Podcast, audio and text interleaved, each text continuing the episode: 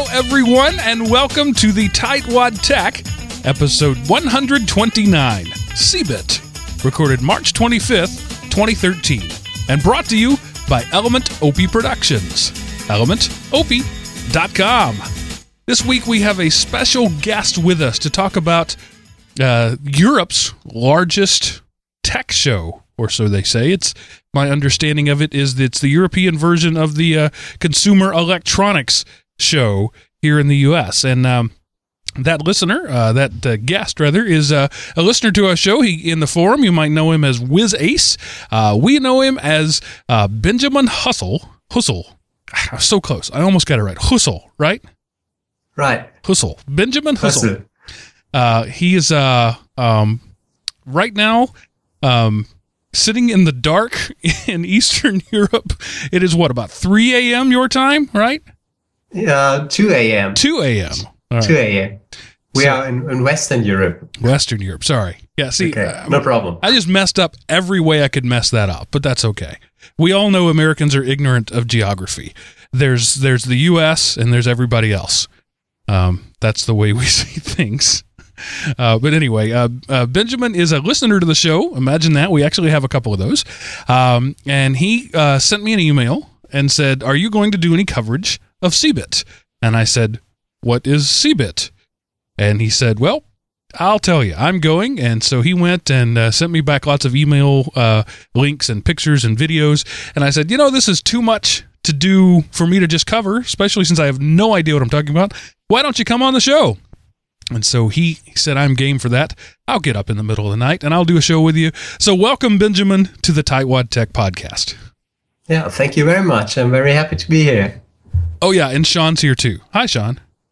Hey, yeah, I'm, I'm like uh, you know, a rock. I'm just over here in the corner, always here, except for when I'm not.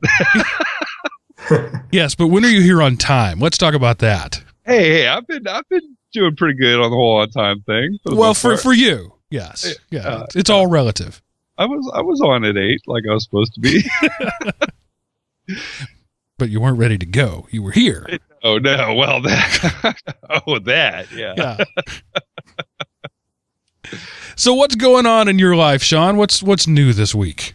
Man, well, you know, uh, well, first off, I guess I should start by saying that uh, uh, last week was just a nightmare. You know, we have uh, in in the education world, if you're not working in education and listening to the show, uh, we have this thing called spring break every year, and uh, so we get a whole week off, and that's all fine and dandy until you come back from spring break and all of your VMs have decided to throw up.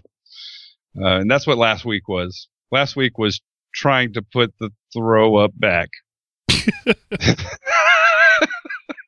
That's So- not a visual any of us wanted. no, no, but that's pretty much the way it felt. Uh, and you know, it's it's funny, Mark, and I guess without getting into too much detail, because I guess I could rant on for an entire show about this, but uh, it's really odd because it seemed like anything that was running any kind of a uh, SQL or MySQL server uh, or database just uh, had a problem. Um, and, and, and so that's really that's just the really odd thing is it, that seems to be the common thread that any of my servers that were really uh, reliant on a database like that uh, have had some sort of problem and uh, for the most part I've managed to piece it all back together uh, with the exception of like my Moodle server um, And you know, that's not important. That's only the single point of sign on for your entire district. Right, which it no longer is at this point. so yeah, we're uh, we we had to get away from that as as far as uh, uh, SSO and uh, and right now we're we're not using anything. We're not using a go between. So everybody's just having to use a static uh, uh, password to get into their Gmail and Google Docs and everything. And uh, thank you, Mark. Actually, Mark stayed up late after we finished the show last week and uh, helped me figure all that out. And we at least got it up so that people could get into their email. Um, so, Mark, thank you very much. You're welcome. I, it's, my- I still remember a few passwords. Right. so, uh, so yeah, last week was just a nightmare, kind of a blur, and uh, uh, this week, okay, not too bad. Uh, I will say this, and Mark, I don't know if you ever experienced this living in a small town, but uh, small towns have very old uh, water systems. Indeed. Yeah, you know all the all the piping that's going down the roads was like put in in you know 1903, and uh, so I'm driving home from work today, and we see this big plume of black smoke, you know, and it, and me and the kids we're in the car driving home, and we're like, that's over by our house. And so, you know, the kids are six and two, and uh, they're enamored of, uh, you know, bright, shiny red fire trucks with with the lights and everything. So I said, well, I'll see how close I can get us so we can look. So we drove by the fire, and unfortunately, it was one of those uh, one of those old, probably hundred year old homes that uh, had just burned to the ground. And uh, uh, you know, the fire department's out there working with that. Well, uh, a a consequence of action like that in your neighborhood in an old town, and Mark, you might know where I'm going with this. It's when it comes to bath time. So, so I get the kids, I get the kids, uh, you know, uh, I'm getting them ready for the bath. They're undressed. I actually get the water going, make sure the temperature's good and put my son in there and go in to check on my daughter. And then I hear my son like shrieking and I walk into a bathtub that's about half full of just murky reddish brown water. Because they used all the water trying to put the fire out.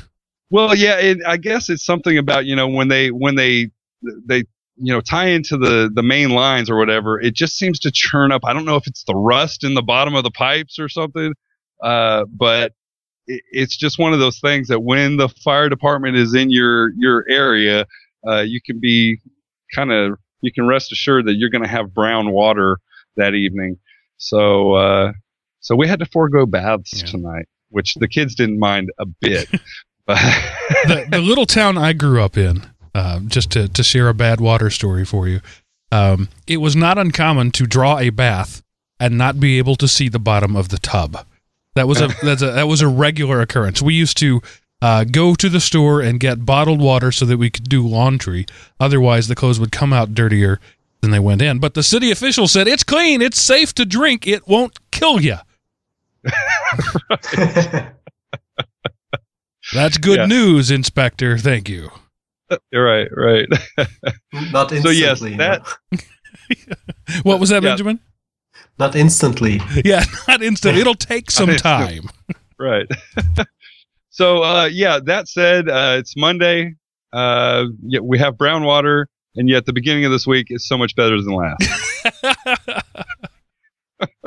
Neighbor's house burned down, but still things are looking up. right, right. Uh, so Mark, uh, this next item we were uh, we were sort of talking about before we got started, and I am very extremely loosely notified of this, so I wanted to get your take on it. Uh, the way I had this presented to me was that uh, Google is trying to do away with RSS. So uh, fill me in correctly. all right. All right. So let's back up. Uh, let me put on my gray beard and tell you just a little bit what, what is RSS and how it came to be. Uh, essentially, RSS is a file that you put on your um, web. If you've subscribed to this podcast in any way, you did it via RSS, whether you realize it or not. iTunes is built around RSS. Um, it has meant a number of things over the years. Uh, the final backwards uh, acronym was really simple syndication. Basically, you put a file up on your uh, server, and news readers ping that file periodically. When it changes, they download the changes and say, Hi, you've got new stuff. So that's the way your device downloads our podcast each week. Um, Google comes along and enter uh, creates Google Reader, which was a web-based um, RSS reader. All right, so there are still lots of desktop RSS readers. Again, you all have one in iTunes uh, or in whatever tool you use to download the podcast.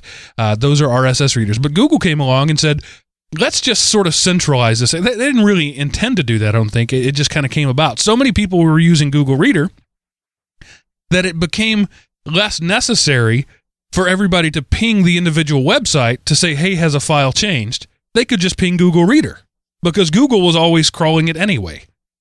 Um, and so, uh, as more and more people use Google Readers, their numbers, you know, in the hundreds of thousands, then the millions, um, they released an API, and other services started now instead of pinging the original website, for example, elementop.com, they would ping Google Reader because Google Reader was already indexing that stuff anyway.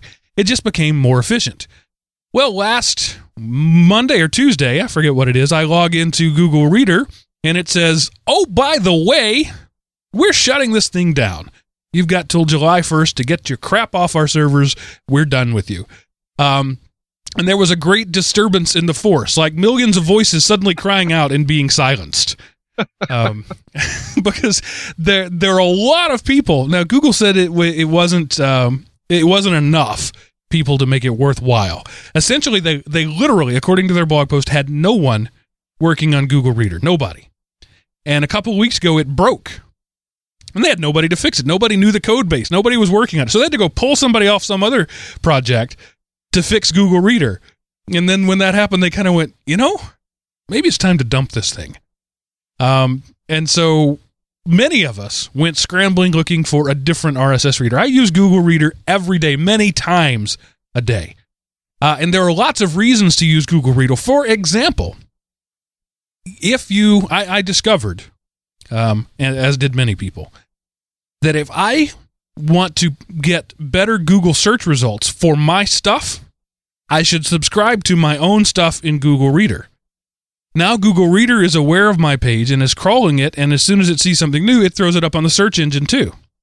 So lots of people were using Google Reader subscriptions as a way to optimize their own feeds. So when Google says we're going to take Reader away, not only are they crushing those of us who use it every day, there's this big chunk of internet backbone uh, that has gone away. It's sort of like the you know the coral reefs that spring up around a boat. Eventually, they just dissolve the boat, and it's just a reef in the shape of the boat. That's kind of what happened. Everything sort of glommed onto Google Reader, and now the infrastructure is being taken away, and we have no idea what to do next. So there are uh, a lot of people scrambling for replacements. The one I have chosen uh, for the moment is called The Old Reader.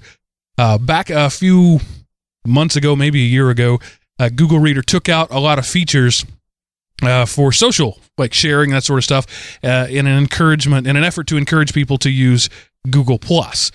So when that happened, the the people at the old reader um, de uh, reverse engineered the the uh, RSS, the, the, excuse me, the the Google um, Reader APIs as much as possible, and sort of recreated it.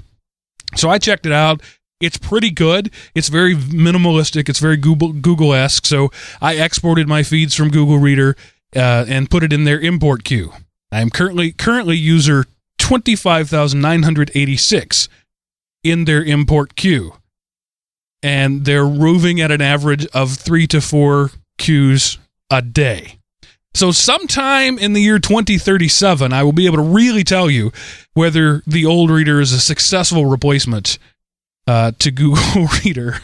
Um, but anyway, that's that's sort of the the long and the short of why Google Reader is going away and why millions of geeks are bothered by that. Okay, and that explains why there was kind of the way I was getting it is like they were killing RS, RSS, but really what they were doing is they were kind of putting a significant hurt on it just because of that backbone that had built up around it. Right. RSS is still fine. It's still out there. Uh, it's just that Google had sort of short, sort of short circuited RSS f- to the betterment of everybody, uh, and now they're taking that away. And of course, I, there have been a call, a few calls for just open source it. Hey, Google, you're not using it anymore. Open source it, but it is so tightly integrated with their search graph that there's no way they could do that. They'd be giving away the farm if they did that. So. Right. Uh, the folks at Digg said they're going to build a replacement. A lot of people have recommended Feedly.com. I don't like Feedly. I tried it, and there's a couple of reasons I don't like it. One thing, it's not a website, it's a plugin. So you got to have it in every browser. You can't just go to the website from anywhere and look at it. And secondly, it's too pretty. It's too magazine esque. Everything is presented in this light box, fancy graphic. I don't want that. I just want to be able to read the headline, decide whether I want to read the article or not, and move on. I'm not interested in pretty. I want efficient. Get up and take your walker and That's move right. to the other room. Get off my lawn! Uh, Yep, we are quickly becoming that, Mark. Yeah. And and it's not just geeks who are bothered by this, but journalists too, who use Google Reader to keep up with hundreds or thousands of news sites. Uh, you know, if your job is uh, at Boing Boing uh, and your job is to to report on the news first, uh, it's important to you to be able to keep up with things. And now, instead of having one source, they're going to have to go out and subscribe to thousands of sources. So it's a big deal, um, and people are rightly bothered by it. But you know, Google never made us a promise that it would be around forever. So I'm not mad at them. I'm just frustrated by the situation. Amen. Amen. And uh, I'm certain that that's not the only situation that you might be frustrated by today. since since you're ranting, I mean, let's let's let's keep you rolling. I, I just wanted to, uh, you know, do a f- service to the inter- internet and let you know that, by the way, Comcast still sucks.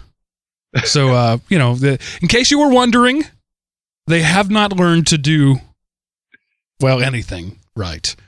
Um, I, I I never had Comcast television. I just bought their internet package, Xfinity, nothing more. For the past four months, every time my bill comes, including today, which is why I'm mad about it right now, there's been a charge for television on it, fifteen ninety eight. I don't have television. I don't have a. I don't even have a cable box. I couldn't hook up cable to my TV if I wanted to, but they keep charging me for it. And each, each month I call them back and they say, "Oh yeah, we'll fix that," and they don't. So tonight I called them up and said, "Okay, I'm done with this. I just I'm just going to cancel the service. AT&T has been begging me to use their service. I can get screwed by them just as easily as I can get screwed by Comcast. So so I'll try that. Um, literally one hour and 45 minutes into the phone call, they Yeah. hung up on me. Oh, Yeah. Thank you, Comcast, wow. for still sucking. Some things, you know, uh, some things in the world you can still count on. Google Reader is not necessarily one of those things, but you can still count on the fact that Comcast sucks. Thank you, Comcast, for for being my rock in an unstable world. Oh, lovely, lovely. Hey, I, I have to say, you know, and I only use their internet service, but uh, I, I'm actually kind of happy with AT and T and the whole Uverse. It's working for me. yeah, we'll see. I'm sure I'll be ranting about them. And so if we miss some shows coming up, it's probably because I don't have internet because I finally pissed them off one too many times. They're like, really? We suck, huh? We're gonna shut you off at seven fifty nine, or I guess that would be eight fifty nine your time, right, Mark? Yeah. Yeah. So we, Yeah. we we've been monitoring your tweets. We know when you do these shows, and guess what? You wanted to be cut off? Here you go, buddy. All right. Well, surely we have better things to talk about this week, right, Mark? No, I think that's about it. It's been a good show. Uh, so uh, we'll see everybody later. Uh, Benjamin, Yeah, thanks for getting up well. so early. I appreciate it. Uh, your your contributions have been invaluable. was an honor.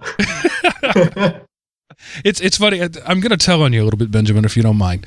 Um, okay. I, I was uh, he he was we were we did a test call on Saturday just to make sure everything was okay. He was concerned you might not have enough bandwidth uh, to do the show. By the way, you sound great. You sounded great, Dan. You, you do today too.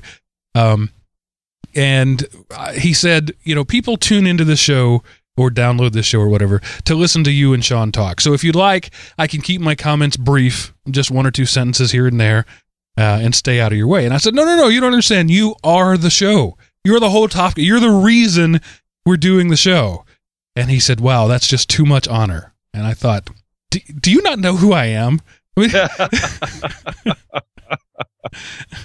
I, I'm just a guy. I'm not even just a guy. I'm just a goofball. But uh, we appreciate the fact that uh, you're in at least some small way uh, honored to be here. We are, in fact, honored to have you. We we love our listeners, every one of you. Um, literally, you're the reason we do this. So um, we're glad to have you here. And the fact that you were willing to get up at two o'clock in the morning to be on the show, uh, my friend, it is an honor to have you on. Yeah, thank you very much. well, uh, um, I hope I, can get, uh, well, um, with the three words of English I'm speaking, I hope I can get uh, any far in the show. So, so I'm, I'm trying my best there. Well, as I said before, your English is far better than my German. Once you get past Wiener Schnitzel, I'm pretty much done. Okay.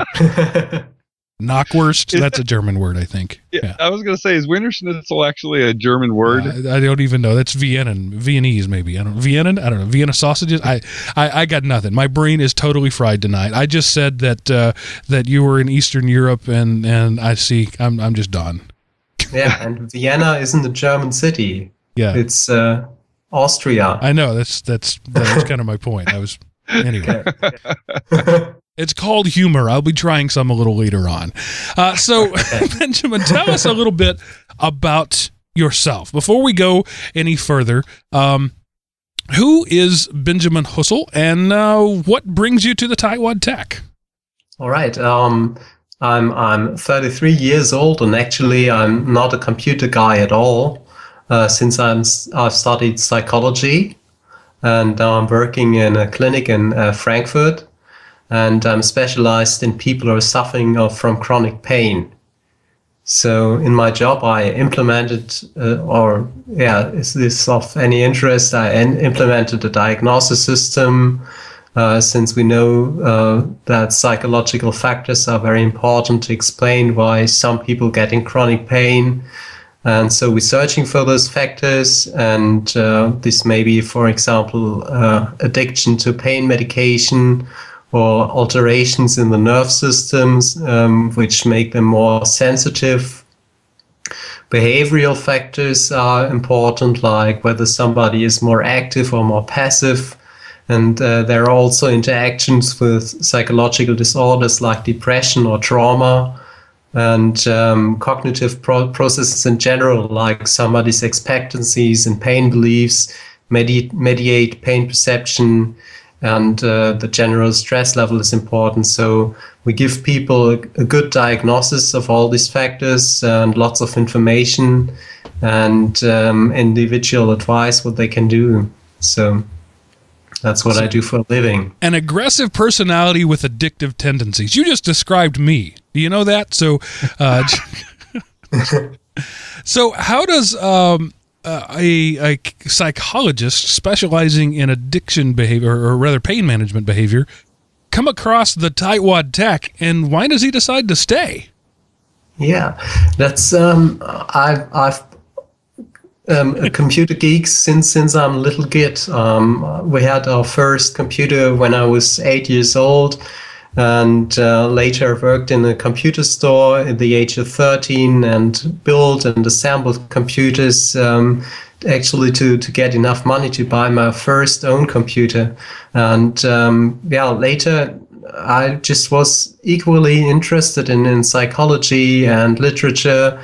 Uh, as I was in, in computers. So um, at, I think at this point I just didn't want to ruin my hobby by making uh, it uh, my job. So that's maybe why I, I'm now in psychology.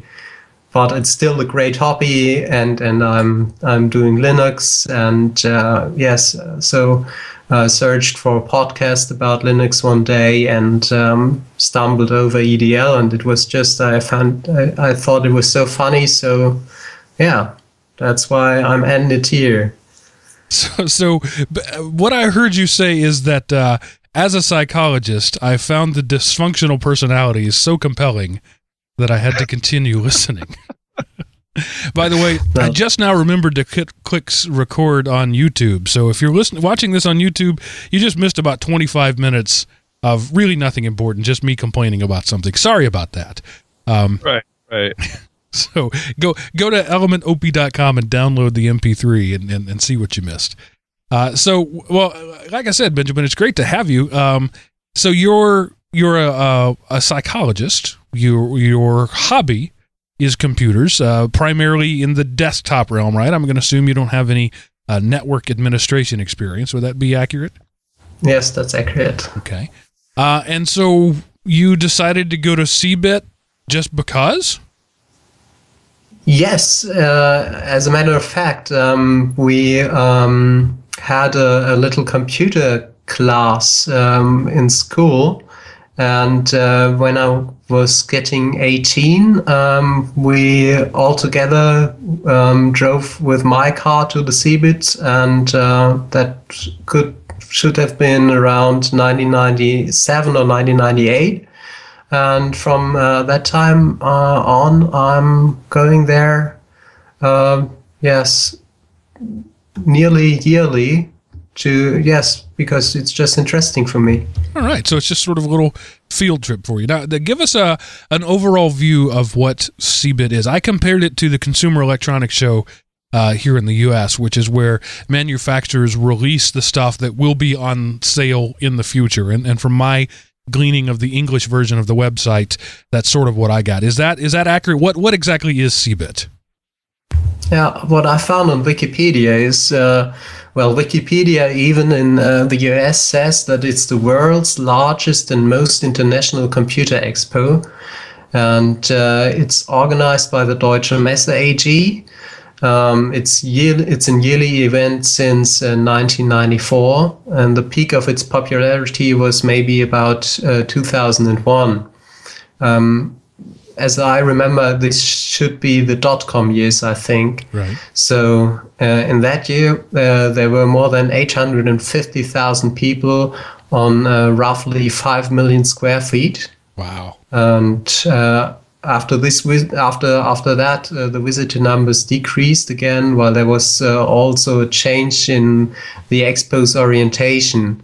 And as I said, my first year there was 1998 um, we had that programming club in school with five members. So um, yeah, that was uh, when we uh, got in there, and um, yeah, that's that's pretty much no. Uh, we we went there because we are um, we we did programming, of course, in the, in the computer club, but uh, we were uh, very interested in computer games and uh, liked to to have even little uh, network parties at this time um, because we internet was still expensive and we couldn't afford to to have internet all the time. So we just grabbed our computers at the weekends and got together. And uh, so we went to the to the expo to see new games and new graphic cards, new processors, and uh, like to see all the things. And there were thousands of kids as we were, so they were running around there, and that was uh, I guess quite annoying for the big companies there because they couldn't yeah they couldn't sell anything to us. So in the years after the organizers step by step made adjustments and the character of the expo changed and home entertainment was even outsourced to a separate expo uh, at a different place in one year. So uh, this year's expo was uh, from march 5th to march 9th and there were 4,000 companies from 70 countries and uh, around 300,000 visitors uh, from 120 nations. So that's what I've got from the website. And um, yes, uh, the decrease in the visitors, I think, is conceivably wanted by the organizers since uh, they want they have the, the business people there and not just the kids. Right. So you think they're trying to downplay the consumer end of it and make it more a business to business conference. Mainly, mainly, but they still have uh, consumer halls. But uh, this changed a little bit. So there was um, there were over a total of 16 halls uh, this year, and in two they had um, the the so-called Cebit Home, I think, or Cebit Live, and uh, this is yes for for com- for computer addicted kids. I think they have uh, they have something they call the Intel Extreme Masters, where they're playing uh, on big screens uh, games like Counter Strike or StarCraft and all that. And uh, they have uh, kids uh, sitting uh, in the audience and and having commenta- commentators who are commenting what's going on the screen and well, um, it it uh, it's it reeks of fat in these halls, and uh, it's it's disgusting. Um, I I'm not I, I don't like to be there anymore, and it's very no- noisy and very loud. Yeah, well, it's really it's not fat, not fat tech guys. Really? that they're, is they're, crazy. They're, they're grown up tech guys as well. So um, my favorite. I'm not sure I've ever seen a fat tech. That's uh, that's that's news to me. That uh, this happens. No. That uh, that people who are into computers can off also be overweight. Of course, no, no. But but uh, what I wanted to say was that it reeked of fat in there, like like I you know. know. I know. Okay, Uh, yeah, they, we're- they're making sausages in the halls, Right. you know.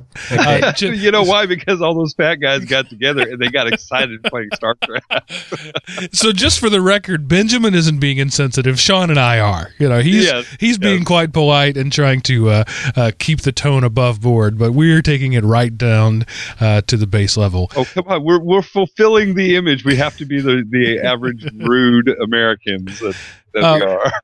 So uh, you mentioned something, and I'm curious. This is a total diversion, but sim- since I have a, a bona fide European on, um, you you mentioned internet access being expensive. You you just heard me uh, whine about my internet company. What what is the buying model for uh, for internet there? Here, typically, you purchase a uh, an unlimited plan. Uh, you can uh, uh, you your your speed is tiered, so you buy uh, a certain amount of bandwidth and you can just use it forever. Uh, occasionally, a company will impose a cap or whatever, but your price remains the same. I'm, I, as the way I understand it, in most of the world, that is not the model. What what is it like uh, for your bandwidth uh, purchasing? How how does that work for you? Yes, it's the same here. Um, we call it uh, flat rate because we have uh, uh, stupid English words for everything. So, what you call a mobile is a handy over here, and nobody understands it. Uh, if you if you if you say I'm using my handy, nobody knows what it is in England, for example. I can And tell uh, you, so- uh, you'd get some strange looks in the United States.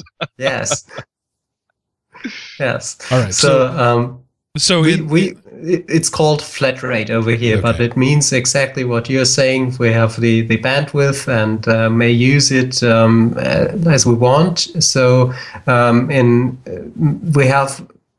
We, we're talking in Germany about the DSL coverage or the, the, the broadband coverage. And we have no problems with both broadband in big cities. There, I think it's it's the same as, as in Atlanta or where you live. But if you're getting out of the bigger cities into smaller villages where air is better and there's lower noise and um, and, and lower pollution, there also the uh, coverage with broadband is is uh, not as good. So I'm suffering from that right now. yeah, it's it's the eternal quest. Do you want bandwidth or do you want to breathe? Because you can't have both.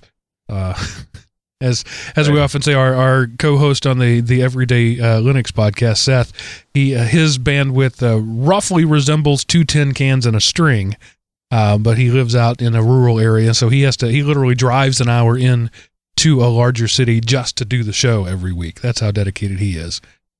Um, Yes, actually, I'm living uh, right outside from Frankfurt right now.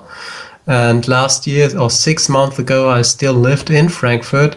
So um, then they decided to have a new um, from the airport, you know, where, where the airplanes are landing. This this runway, they had a new runway, and um, this this runway, the, the airplane started to to um, descend right over my head. So that was the point when I couldn't stand it anymore. that was good enough, huh? Um, all right. So uh, back to the to the conference. You sent me uh, a, a number of videos that you had taken with your handy, I believe. Um, and there were some interesting things. Unfortunately, nobody was speaking English, and since I don't speak German, I couldn't understand much of what was going on. But one of the most interesting things that got my attention was a, a large, transparent, gesture-oriented uh, display. So right right out of the Minority Report movie with with Tom Cruise. Um, tell me a little bit about that. Yes, I've seen that at the stand of Telekom, and uh, I didn't really, I, I don't really think that they um, wanted to to sell something on that. I just uh, made the video because uh, I thought you you were ranting about Matrix, as I remember once, or about this input type. So I thought this uh, would be interesting for you. And what they did there was that they, they had this big screen and uh, a woman stand on the one side of the screen with somebody from the audience. And um, they talked to a guy on the other side and uh, who was, I think, standing maybe on his side on the screen like that. and they could really interact like they were standing um, right in front of each other, and uh, like they would have a layer of um, yes com- computer or augmented reality in between where they could assemble a car. So the the the guy from the audience was uh, able to to um, yeah to, to pick the wheels he wanted or uh, to pick parts of the car. And um, after he was uh, ready they um, uh, also printed it in 3D and gave it to him so this was a, a funny event there so that that's totally something Tony Stark would do in the Avengers movie, right? They're on the on the bridge of, of the ship. He and, and the, and the Incredible Hulk's on the other side of this display screen, and they're moving things around. Um, that's that's kind of fascinating that somebody actually figured out a way to at least make it look like that. You, you have to wonder if it would really work, uh, or if it only works in that carefully uh, scripted display. But uh, uh I think I found that fascinating for a couple of reasons. One that you know, obviously the technology is pretty cool there. That you have this transparent medium with an image being uh, um, projected onto it that you could interact with in a physical way. Uh, you know, the the geek in me said, "Wow, that's really cool," and then the pragmatist in me said, "That's also kind of stupid. Why would anybody ever do that? What good is it?" Um, so uh, that's that's why it, it caught my attention, and uh, so it sounds like you you kind of felt it was fairly useless, but also just a neat show, right? Uh, at least I thought it was the most useful uh, thing I, I could imagine to do with the Matrix input style.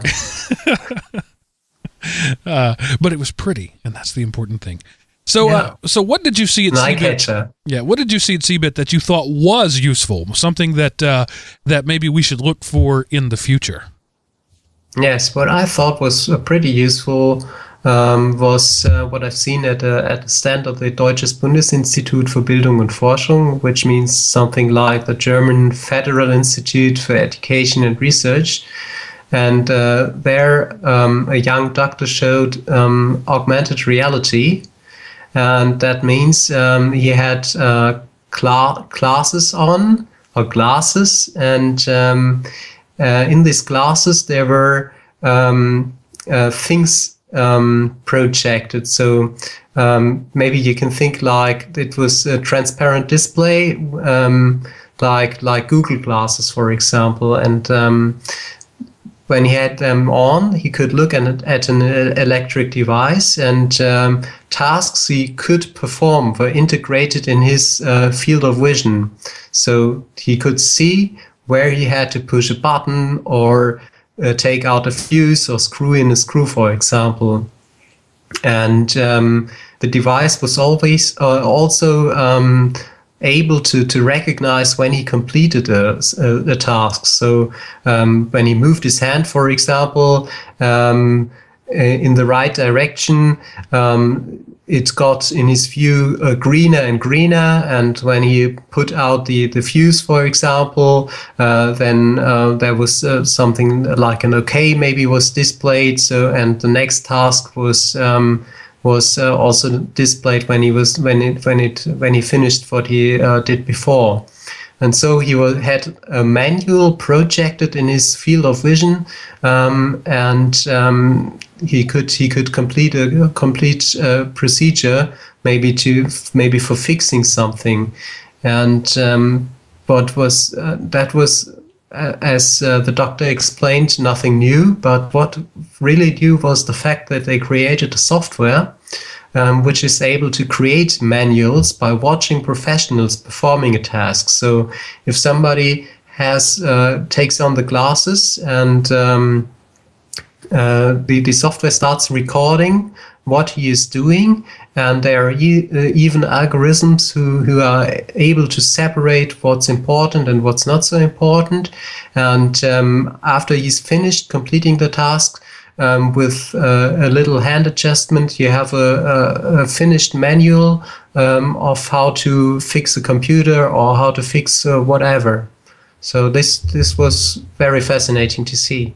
Right, I, I read that uh, the abstract about that, so it's a fascinating uh, concept of so a uh, a surgeon could put on the glasses and remove somebody's appendix, and the system would record that.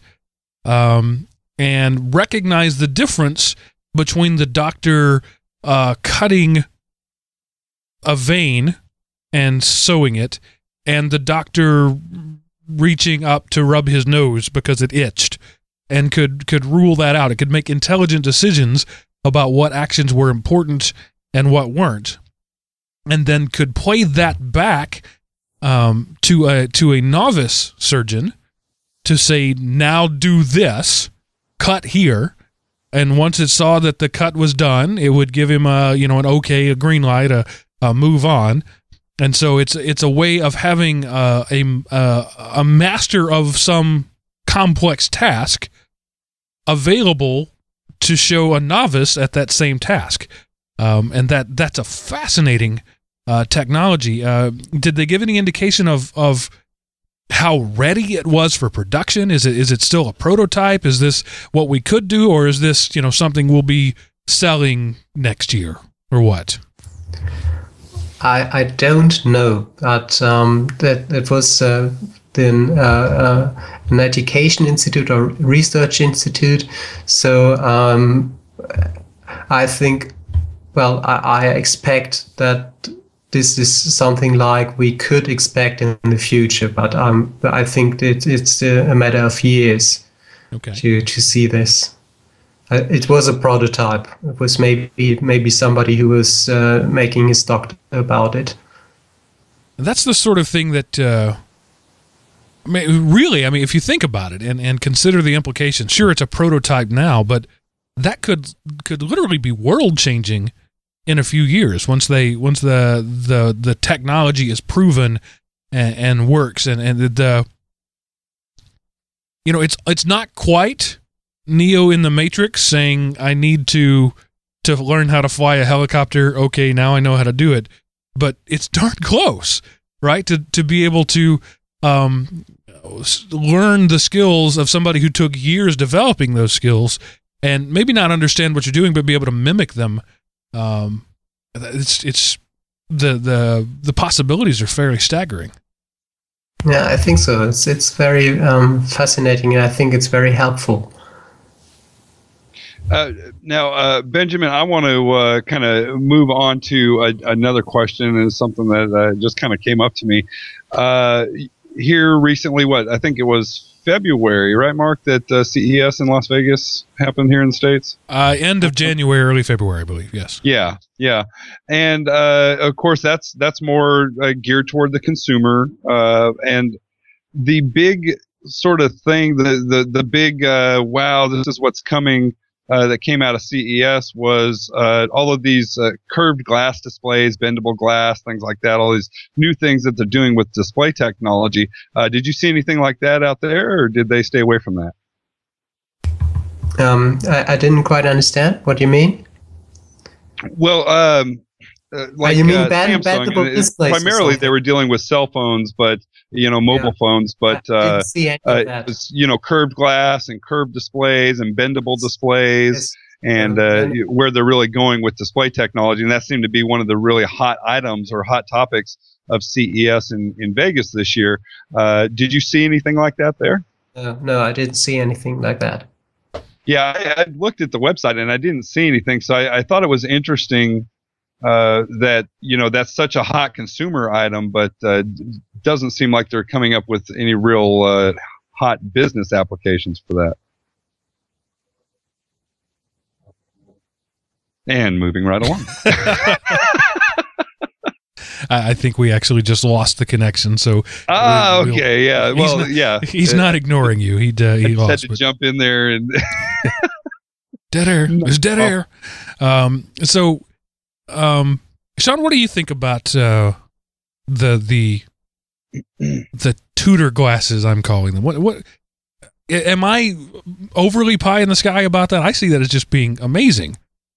well, I mean, it, it- certainly, I, I do agree with you there. I, I, I think ultimately, and you know, I, I always have to go back to like the Ray Kurzweil stuff, right? I'm I'm a big Ray Kurzweil fanboy, and uh, I think we do end up where the Matrix was. Um, and I've talked with educators about this because I really, you know, uh, most educators, if they're not real tech savvy, don't quite see where things are going. Uh, and I do think that you know it's a possibility, and it you know it might be 50 years from now, but where we end up with that kind of capability, you know, we have these uh, some sort of chips or something that could literally be embedded uh, physiologically, uh, and where we are able to just download those programs, right? And it, so, what does that do for education at that point? And I think this kind of brings up that same point.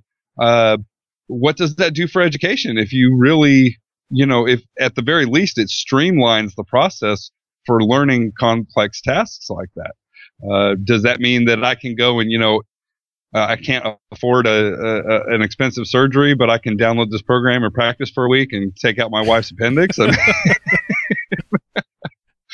uh, I, you know, that that's obviously extreme, but uh, it, it, when you start thinking of the possibilities, yeah, it's exciting. I, I agree with you. Of course, somewhere there's a teachers union member uh, getting ready to ban this because it'll put teachers out of work. Yeah, I think that's the one thing, you know, overall, and that is the one place where, you know, I, I, I start to sort of uh, diverge from uh, Ray Kurzweil in that he doesn't seem to take into account the fact that uh, uh we can be pretty, you know, old school when it comes to these things and we you know we we we have that large portion of the population that sees it as the devil or uh, you know something like that and so we we fight it tooth and nail and actually slow the progress down uh, on purpose. Uh, you know, and it's like a new generation has to come along before we'll accept it. So, uh, you know, when he talks about exponential growth of things, of computing power and storage and everything else, I just am not sure that we as human beings will be able to keep up. Because you get a bunch of old guys like me what, pining for the way things used to be and whining about everything that's new. Oh yeah, yeah, absolutely. And just like you said, you know, you've got that that union rep that says, "Well, we won't have teachers anymore. There'll be all these people out of work." And you know, we know from history that that's not true. Those people will have jobs. It will just be different jobs. Right. Uh, so welcome back, Benjamin. Uh, the the internet gremlins uh, have been beaten back for a moment. Um, I, I, know we have been going a while now. We're we're coming up on uh, 50 minutes or so. And so I want to give you an opportunity to just say uh, anything. The mic is yours, whether it be about CeBIT or about technology or anything. What would you like to to speak about or ask about? There's there's no pressure now. It's all on you. Okay. Okay. Um, well, I think um, maybe what's um, the the big thing or what was interesting for me um, in the most part in the CeBIT was uh, all the things about um, pattern recognition. That means um, how computers are able to to to find patterns, like to to be able to interact with the environment. So sensory, and uh, I think this is the the big um, theme um, which which most researchers, at least at CeBIT, um, are um, are dealing with, and I think. Um, this uh, that's important in uh, technology for, for everything what's what's uh, still coming up. So um, we have um, Google um, going around with the Google glasses. That means augmented reality. That's uh, where maybe you you can walk around cities and uh, see all these these big churches and um, the glass recognizes it and is able to display information about in there and uh, I think this this is the the the technology um, well which which is uh, um, in the moment in the development. And there are not just um, patterns to be recognized in the environment, but also patterns in data. So the, the big buzzword of this year's CeBIT um, was uh, big data. And uh, this is um, all about uh, just in time um, interpreting data which is um, which which which comes along with the internet traffic. So um, there um, they they they are working on concepts how to to um, yes how to to operationalize things like um, um, if you if you have questions about the about things people want and people don't want Um, you, you need to have algorithms who are able to to um, yeah search the, these traffic about for for buzzwords or for sentences and um, are even are, are actually able to understand them. So this comes down to algorithms who are able in some way to to recognize patterns as well. So as far as i understood it i think this is the the big theme for the future yeah, that's what uh, IBM here in the U.S. is really working hard on with the with their Watson project, you know, uh, famously it, it went on Jeopardy and beat uh, the the masters of the of the game. But really, what it's all about is gathering data and assisting in making decisions about it. One of the things that they're really working on is is using it in the medical field to gather um, diagnosis data and complaint data and and test data and co- and help the doctors come up with uh, a diagnosis. So you feed everything you know about the patient into Watson, it cranks on it a little while, compares it to everybody else who's got similar information, and says, well, it most likely is X with an 89% probability this person has, you know, Crohn's disease. Um, and and I think that's right now it takes uh, you know a supercomputer the size of a small basement, but you know give it a few years and that'll be in your iPhone. Yes, and, and that's also a problem they dealt with because um, there are concepts um, that um, make uh, that that solve the problem of the the huge uh, calculation power that you need.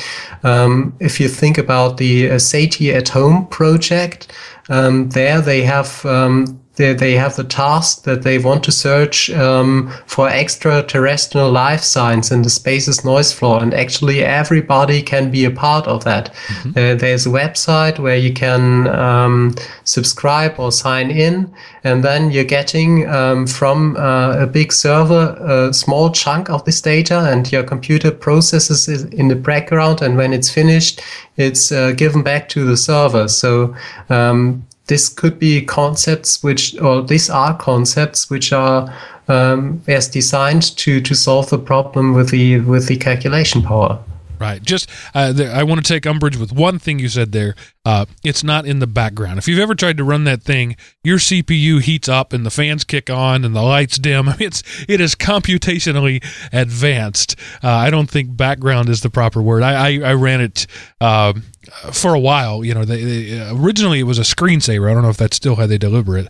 So when your machine was quote idle, when you weren't doing anything, and screensaver kicked on, this program would kick in, but it would use every bit of the processor um, to to break down those big numbers, which is you know uh, that's also sort of what's going on in that the phenomenon of Bitcoin out there. All these people pooling together their processors to work on complex mathematics. Um, it's an it's an interesting uh, new field. It's uh, you know we went from the supercomputers down to the pocket computers, and now we're pooling together the pocket computers to make supercomputers again yeah, that's it. So let me ask you a question. This is a uh, this is a difficult one, I'm sure, that just uh, came off the the top of my head. Uh, uh, combining your two loves there of technology and psychology, what would it be possible? And of course, there's no answer to this question, but it's something to think about. Would it be possible? So, so let's say we stipulate that eventually we will map out the human brain. We will be able to recreate the chemical reactions and the and the neuronic the neuron processes that go on in the, in the human brain.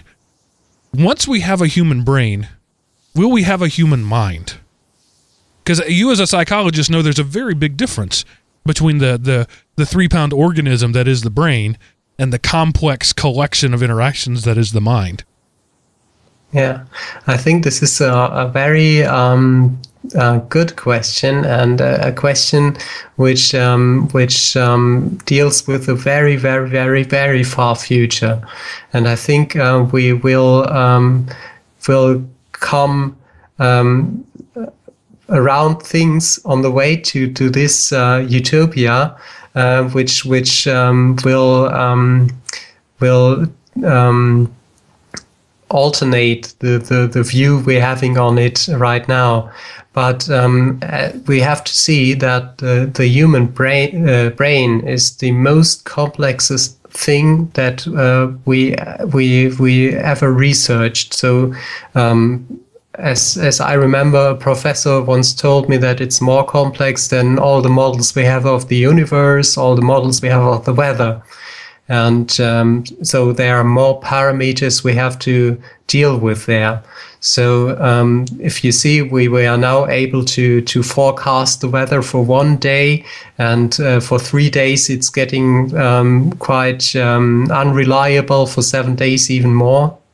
Right. So uh, you can see how unreliable it would be to to have a prediction of what the brain does. So um, we, we we of course we mimic the things or, or, these algorithms mimic things that we think we know about the brain, and maybe it's it's like uh, it's it's not even that far, but um, also if you see our airplanes our aeroplanes are mimic the the way birds work. And if you see how how uh, beautiful and how how uh, wonderful uh, the the the wings of a bird are uh, in comparison about these stiff wings of of the of of an aeroplane which are just work with raw power um, the, you can see the difference between technology and nature. Right and of course I'm going to get all religious on just a little bit. Um, I still can't accept the fact that that was all a mistake. Random chemicals coming together created that. Uh, but anyway, that's neither here nor there. I just uh, as you were as you were being so poetic about the beauty of nature and the complexity of the mind, the uh, frankly ludicrous concept that it could all be a, a cosmic soup accident came to mind. Okay. Uh, you're talking about the soul now and and uh, right. transcendent things. Okay, yes, of course. Um, yeah, I, yeah. It comes down to to believing or not. I think. Anyway, so uh, yeah. I didn't I didn't mean to go off the deep end there, but uh, uh, it okay. was it was a concept. It was a deep thought that got me thinking deep, and, and that's never a good thing. So I'm going to ask you, as is my custom uh, when we do an interview, if you had um, one thought, one uh, idea, one main concept, if nobody heard anything else in this show but the next two minutes, what would you want the, the listeners of this show to walk away with? Oh, I don't know. Um, we, I don't know. what can I say? Oh, come on. You had to know that was coming. I've asked that question of everybody who's been on the show before. Yeah, uh, uh, I can. I can say uh, I. I wanted to give a user tip, maybe. ah, that would be good. Yeah. Since okay. I don't have one this week. All right. What is our yeah. our CeBIT tip of the week? What What do you got? It, it's actually not a CeBIT tip. It's a tip um, about Linux because I like Linux and I want to have Linux be on all desktops. And I think the uh, the the uh, the problem for Linux not being on desktops is about gaming. And so I was quite happy to hear that Steam uh, was going to have uh, this its a client for for Linux, and uh, I'm I'm using uh, I, am liking very much the Humble bundles and the games which are bundled within there. And on CeBIT, I learned that a big uh, German company uh, is also uh, moving its business software onto Linux. Actually, it's database, and uh, once in five years, uh, its customers, which are small to, to, to big companies, to move completely away from Windows into Linux. So I think there there is a big um, move going on. And uh, so, since I'm a gamer, um, I have two games which I'm playing most uh, right now, and uh, the one and they both run run on Linux. And one of them is called The Legend of Grimrock, um, which um, is uh, I like very much. It's uh, they call it a dungeon crawler, which I don't know it's whether it's an English word or it's an English word like handy, and and it's it's a game like uh, if you maybe know Dungeon Master mm-hmm. and um, yeah you, you're crawling you you're, you're you're playing for prisoners who are being thrown in a dungeon at the top of a mountain and that's the mountain of Grimrock and you have to move down level by level in this mountain and there are at least i think 15 levels um, and uh, if you re- if you manage it to get down and get uh, away from all the monsters, uh, um, then you're free again. And uh, on the way, you have to solve puzzles and mix potions and find secrets. And yeah, that's great fun. And it's, uh, it's absolutely cheap. And as I said, it's runnable under Linux. I just so, googled some images for Legend of Grimrock. It's kind of creepy artwork. It's yeah, it's very. It reminds me of the early uh, Doom game in a lot of ways. Yeah, well, I'm I, I wasn't afraid when I played it. So. yeah, okay, I didn't say it was scary. I just said it's a little creepy. It's a, uh, yeah. it's it's that dark. Yeah, it's that fantasy dungeon sort of thing. Demons and gargoyles and. Absolutely, sort of and if you're if you're more into uh, um into space, then uh, I've got another game uh, I'd like to to uh, well I, I, can offer for for if you like. So it's called uh, Faster Than Light FTL game. If you Google for FTL game, you should find it. And there uh, you're playing like uh, um, a captain on a, on a on a spacecraft, and you have to, to move around uh, the the uh, your your guys who, who who are on the spacecraft, and you have to manage the the systems, and actually you have to to go from one uh, side of the sector to the other side to provide an information, and uh, on the way you have to uh, um, have fights and and uh, boost up your your um, spacecraft, and that's great fun as well, and cheap and runnable under Linux. Excellent. Uh, we have a question from the chat room. Travmon would like to know what's your favorite uh, Linux distribution? I'm using Ubuntu, right. but I'm I don't like it anymore as much. no, Unity ruined it. It really did. No, it's not because of Unity. Actually, I like Unity, um, but uh, I don't like the, the the proprietary way they are moving to. And canonical. I'm still going to blame Unity. okay. Uh, you're, you're right. They are um, moving more and more to a business like structure. Obviously, it will never be completely closed because it's based on, on the Linux kernel, but uh, um, they are they are trying to close in the ranks. And as I've said many times, they're trying to make it the tablet OS of the future.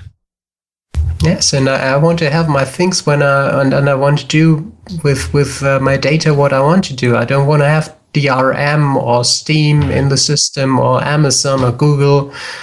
Yeah, I want to be the the man who who's in charge.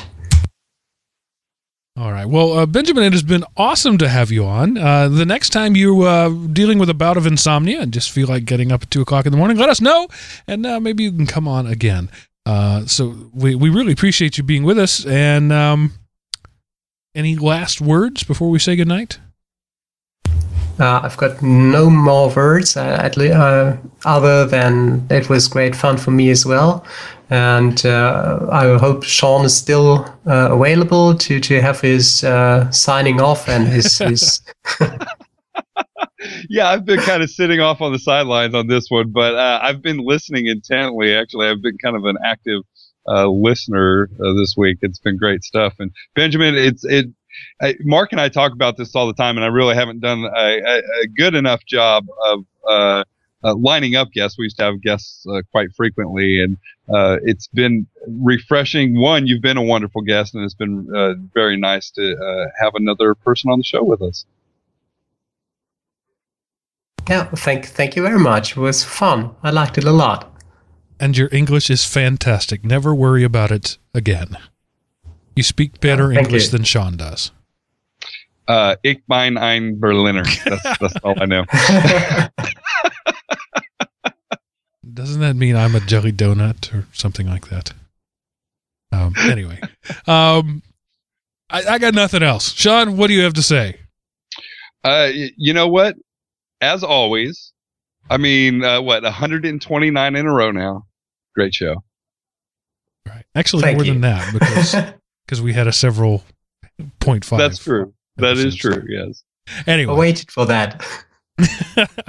uh, having had the blessing of the great Sean, there's nothing more to say. But uh, this is Mark signing off.